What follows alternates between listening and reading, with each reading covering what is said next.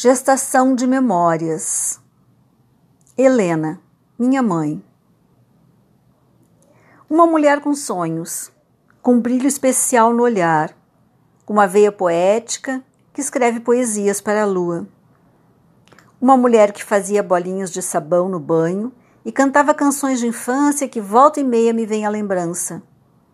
Pedro Pereira Pinto, pronto, patrão.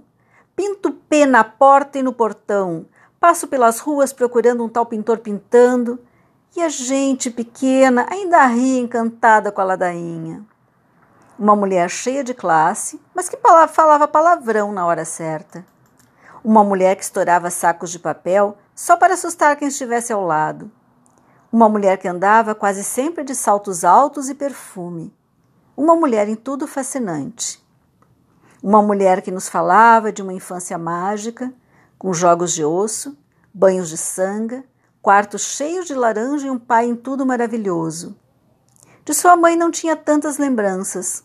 Uma mulher distante que a deu para a irmã mais velha criar. Fez isso com o irmão mais novo também. Muitos anos depois, fui descobrir por quê. Uma tarde, eu tinha uns 10, 12 anos, bateu em nossa porta um senhor.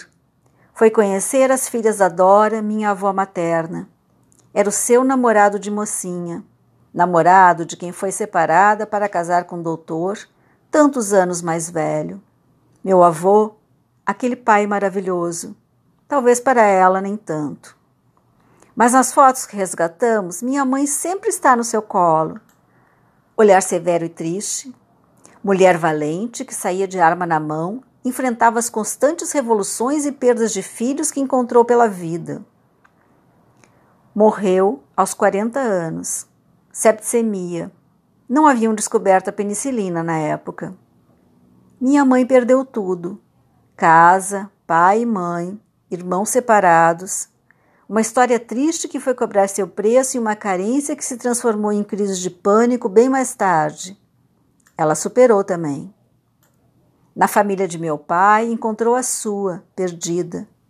Nos ensinou que, apesar de tudo, o brilho no olhar não precisa ser perdido. Alegria de viver, de encontrar a felicidade nas coisas mais simples da vida, como um banho com bolhas de sabão. Companheira, leitora, participante, com firmes opiniões políticas e com personalidade própria, em cima do salto alto. Era chamada de centopeia pelo gosto por sapatos, talvez o seu jeito de superar os momentos em que não os tinha. Sempre elegante, não importa se de gala ou de roupas bem simples mexendo na terra. Seu gosto pela vida nos legou uma herança. O amor que o nosso pai nutria por ela até o fim de sua vida nos fazia ver uma mulher sedutora e única. Hoje, mesmo depois de mais de 90 décadas, ainda usa batom não abriu mão da vaidade. Seu olhar, mais triste pela ausência do companheiro, ainda mantém o eterno brilho de vida que tanto nos encanta. Obrigada, mãe.